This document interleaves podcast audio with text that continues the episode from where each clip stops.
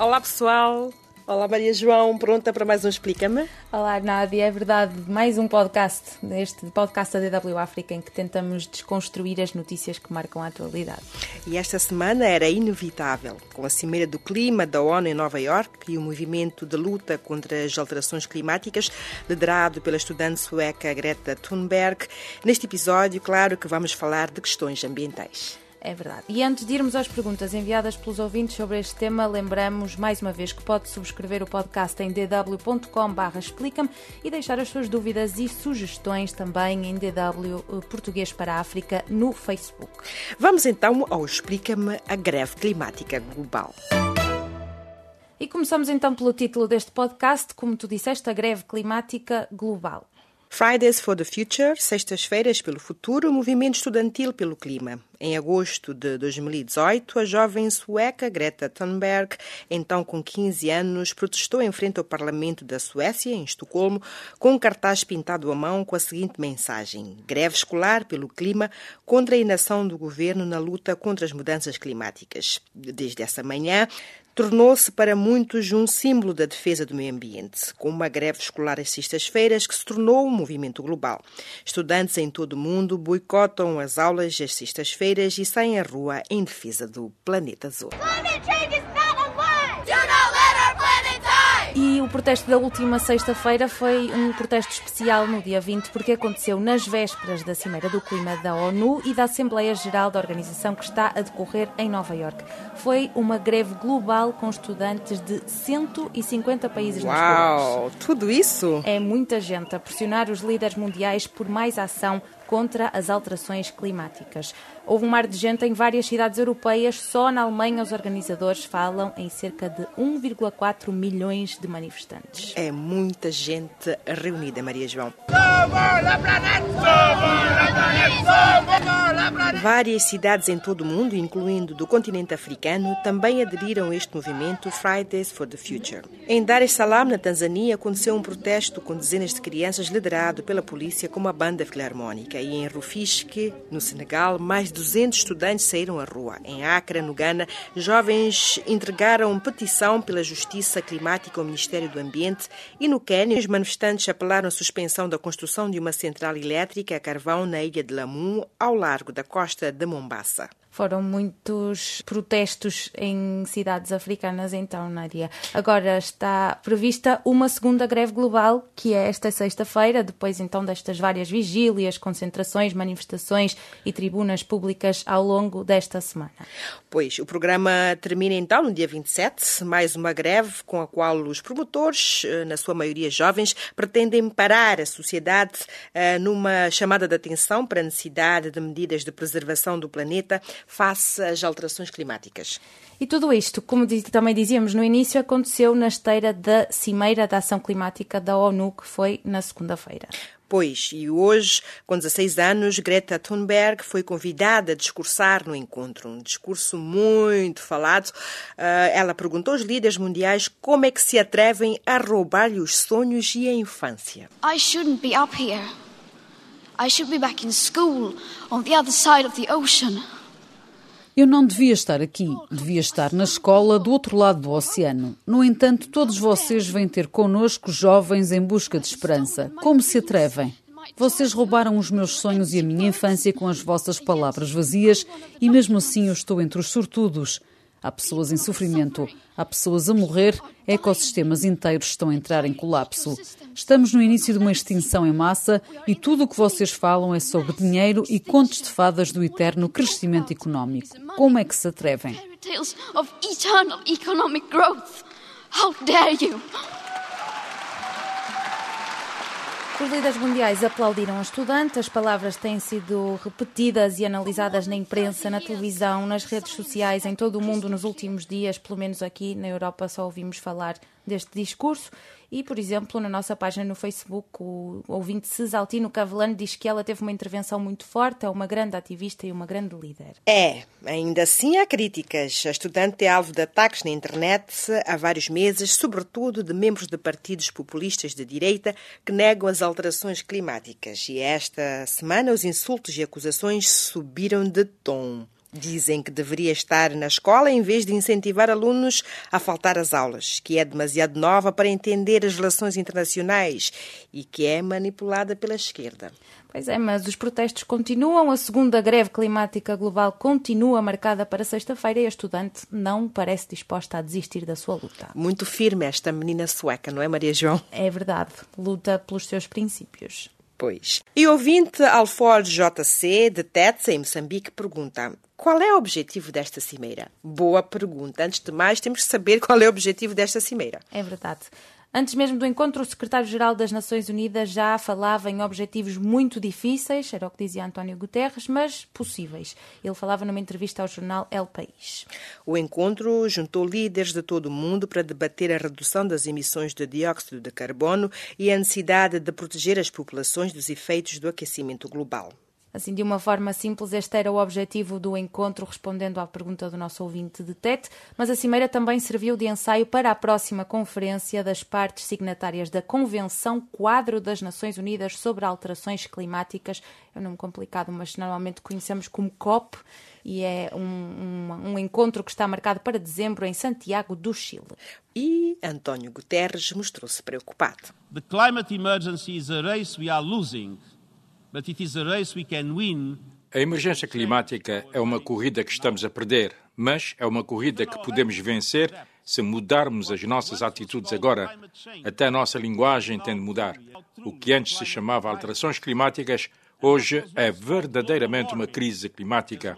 Estamos a assistir a temperaturas sem precedentes, tempestades implacáveis e ciência inegável and undeniable science. Na prática, 77 países comprometeram-se a reduzir as emissões de dióxido de carbono até 2030 e a atingir a neutralidade carbónica em 2050. O que é que isto quer dizer, a neutralidade carbónica? Uh, não emitir mais gases de efeito de estufa do que aqueles que os países conseguem absorver. A ONU aproveitou a ocasião para lembrar que o mundo teria de multiplicar por cinco os esforços atuais para conseguir conter as alterações climáticas e manter o aquecimento global nos 1,5 graus Celsius. É isso. A chamada Aliança 2050, que sai desta cimeira, diz então que vai tentar reduzir coletivamente as emissões em pelo menos 45% até 2030 e preparar umas estratégias nacionais para conseguir chegar ao zero até meados do século. Entre as medidas previstas estão, por exemplo, acabar com subsídios aos combustíveis fósseis, preços mais altos a pagar pelas emissões de carbono e parar de construir centrais elétricas a carvão. E destaque também para a Alemanha, já que estamos na Alemanha, porque uh, o país anunciou mais financiamento para estes objetivos, aqui na voz da chanceler Angela Merkel. Deutschland sieht seine Verantwortung international und national. A Alemanha reconhece a sua responsabilidade nos palcos nacional e internacional. Internacionalmente, vamos aumentar o nosso financiamento para a proteção climática global de 2 para 4 mil milhões de euros. Mil milhões e meio vão para o Fundo Verde do Clima. Estamos a trabalhar para as políticas de segurança climática e estamos no ativo há anos e vamos continuar a fazê-lo na proteção das florestas. À margem do encontro, 16 jovens, incluindo a ativista já conhecida Greta Thunberg, anunciaram que vão colocar uma ação judicial contra cinco países a propósito da inação em relação às alterações climáticas. Pois é, estes jovens denunciam a inação dos líderes como uma violação da Convenção Internacional sobre os Direitos da Criança. É isso que eles dizem.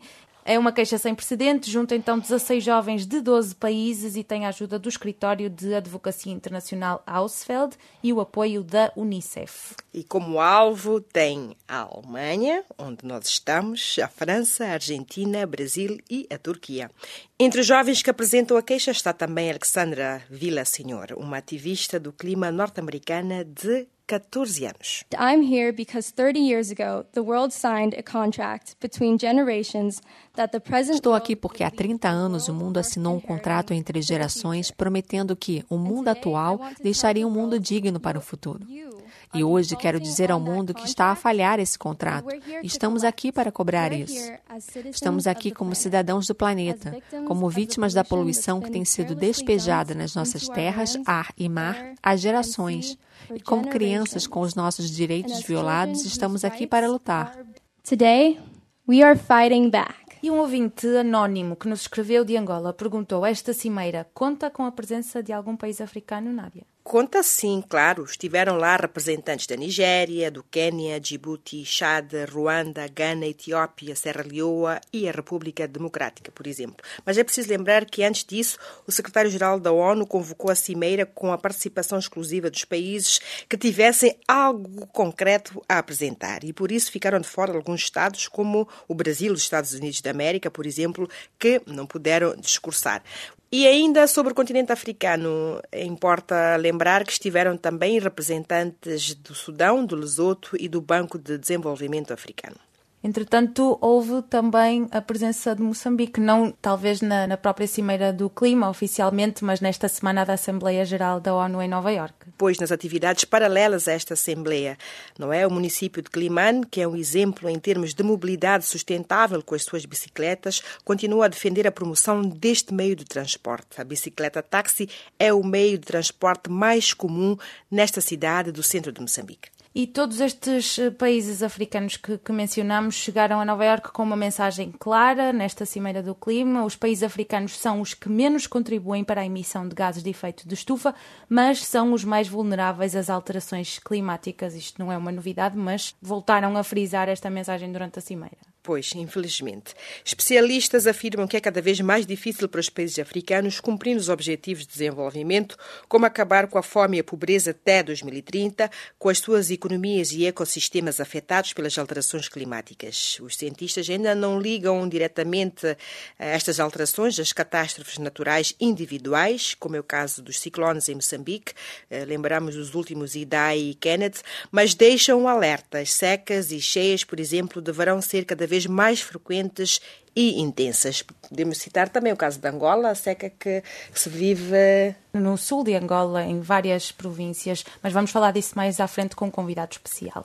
Para já, também é importante lembrar que, como signatários do Acordo de Paris de 2016 e outros acordos internacionais para a proteção do clima, os representantes africanos pediram mais ação dos países desenvolvidos. Querem mais financiamento internacional para poderem implementar uh, os seus planos de redução de emissões de gases nocivos, mas também para ajudarem as populações a adaptarem-se às condições meteorológicas extremas e à subida do nível das águas. Falávamos há bocadinho de um convidado especial para falar de Angola, mas não só. Exato, Maria João, e passamos a palavra a quem sabe do assunto. José Silva é presidente da Organização Juventude Ecológica Angolana, GEA. DW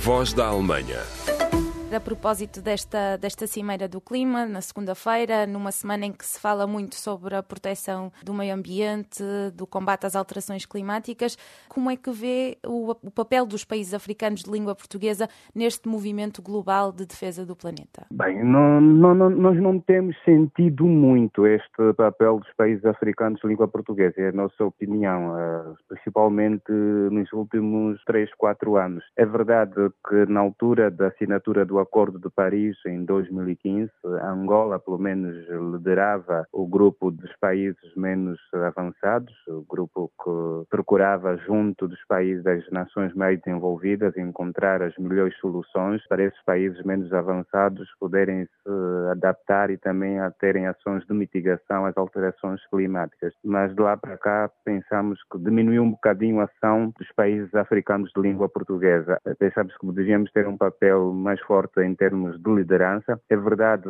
que agora, depois do que ocorreu em Moçambique com os ciclones uh, Idai e também com o Kenneth, se calhar houve uma maior preocupação, ficamos mais nas agendas, ou seja, nas pautas do mundo, a situação em Moçambique, hoje também a situação em Angola com a seca severa no sul também exige uma maior preocupação e também maior atenção por parte quer das Nações Unidas e de outros organismos internacionais, mas ainda assim a ação dos países países africanos devia ser, de língua portuguesa devia ser mais relevante, né? E também isso é resultado da pouca ação que temos sentido do, por parte da própria organização dos países de língua oficial portuguesa, né? países africanos de língua oficial portuguesa que são os PALOP, já não sente tanta ação dos PALOP nos últimos anos. Hoje ficamos muito concentrados, se calhar, mais na CPLP, que é uma organização mais internacional, que abrange os países lusófonos, quer a nível da Europa, da América e também da Ásia, com Timor-Leste. A nível da CPLP, sim, tem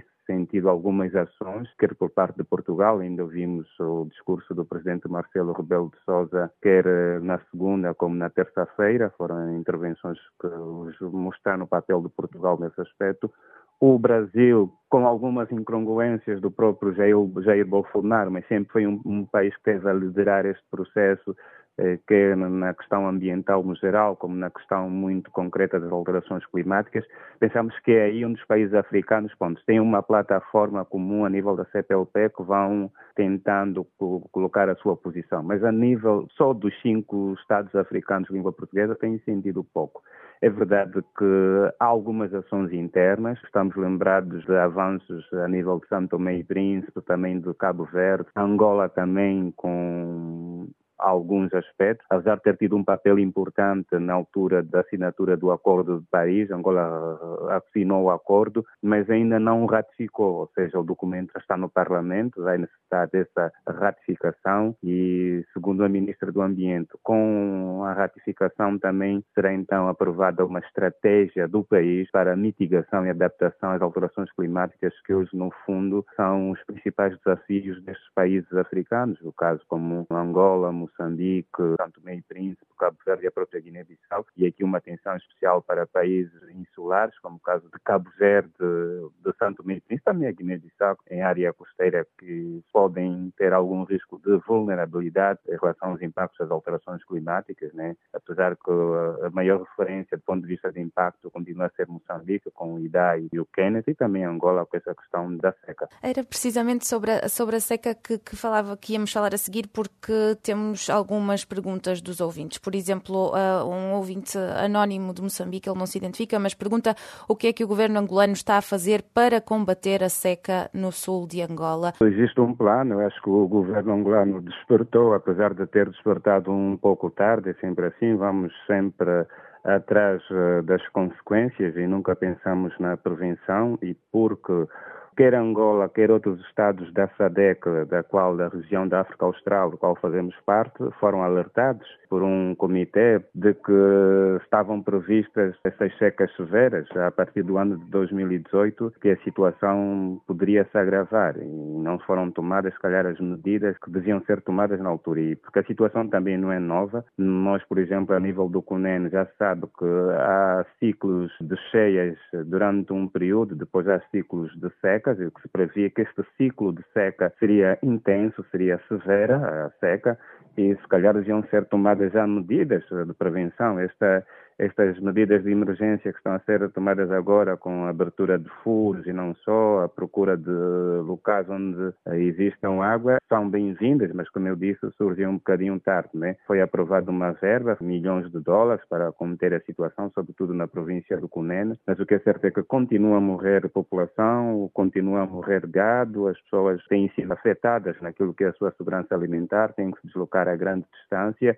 Os relatos que recebemos é que foram abertos alguns furos, mas eh, não, é na, não são naquelas zonas onde há maior preocupação, mas aquelas zonas mais distantes. E depois há um outro problema também do difícil acesso a algumas localidades, eh, quer no Quando Cubango, quer no Cunene e um pouco também na Willing no Namibe. Aí há a questão também dos investimentos que foram feitos no passado. Pensamos que quando havia uma situação económica e financeira do país mais eh, razoável ou sustentável, deviam-se fazer investimentos nessas vias de acesso para poder acudir situações de emergências e não só, e dar apoio à população que se encontra nessas áreas mais remotas do país. Aí não se consegue ainda prestar assistência conveniente, apesar deste programa de emergência lançado pelo Executivo. E vindo a esta questão das comunidades, do trabalho com, da, da sociedade civil com as populações. Temos uma questão do, do ouvinte João Francisco de Climane. Ele diz: Eu penso que os eventos naturais são cíclicos, até como dizia há pouco, mas podem-me explicar o que mudou desde que se começou a falar de mudanças climáticas globais? Ou seja, será que mudou alguma coisa em relação à forma como a própria comunidade pensa nas alterações climáticas? Ou seja, isto é uma questão ou as preocupações são outras? Eu acho, e também pensamos, pelo menos para nós que trabalhamos muito na questão da educação ambiental, eu penso que deve estar a faltar aqui uma questão de educação ambiental para ou sobre alterações climáticas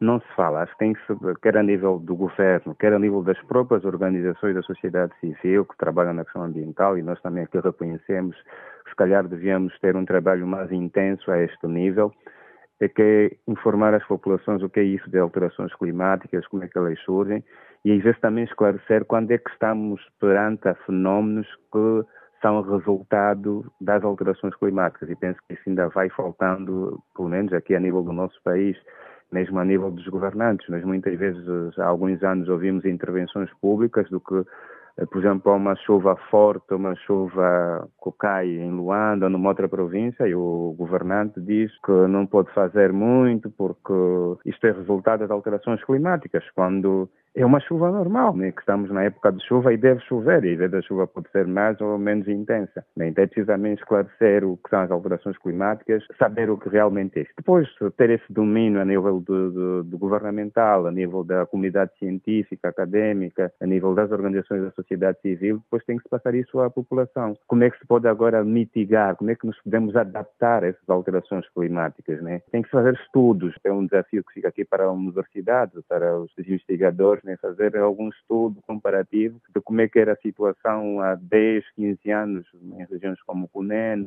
como Ila, como quando Cubango e qual é o quadro atual. E dentro com esses resultados, então depois avançar com medidas para tal mitigação e adaptação e de alguma forma podemos depois levar à população essa informação, né? a nível das escolas dessas regiões, começar a falar em alterações climáticas e também aliar isso à componente eh, técnico-científica, também à componente dos conhecimentos tradicionais. Essas populações sempre levam muito em conta isso, né? como é que era há alguns anos atrás, o que é que mudou agora, ouvir se calhar os mais velhos, porque é que isto era assim, como é que era antigamente, que soluções é que estes uh, mais velhos encontravam quando havia esses, essas situações cíclicas. Se calhar eles podem dizer que já tivemos alguns anos atrás uma situação idêntica, uh, se calhar agora é mais severa e aí é resultado das alterações climáticas, daí ser com maior intensidade, então procurar encontrar soluções com conhecimentos científicos, mas também recorrendo ao conhecimento tradicional de, dessas comunidades, que será fundamental para ajudar a contornar ou pelo menos a mitigar o impacto da, dessas alterações climáticas ou desses fenómenos naturais e podemos ter eh, populações e comunidades mais resilientes. Continuando nesta questão só das medidas de, de adaptação às alterações climáticas de mitigação, o ouvinte Teodoro Camilo pergunta que medidas têm sido usadas ao nível da União Africana para combater este fenómeno que ameaça a permanência humana na Terra?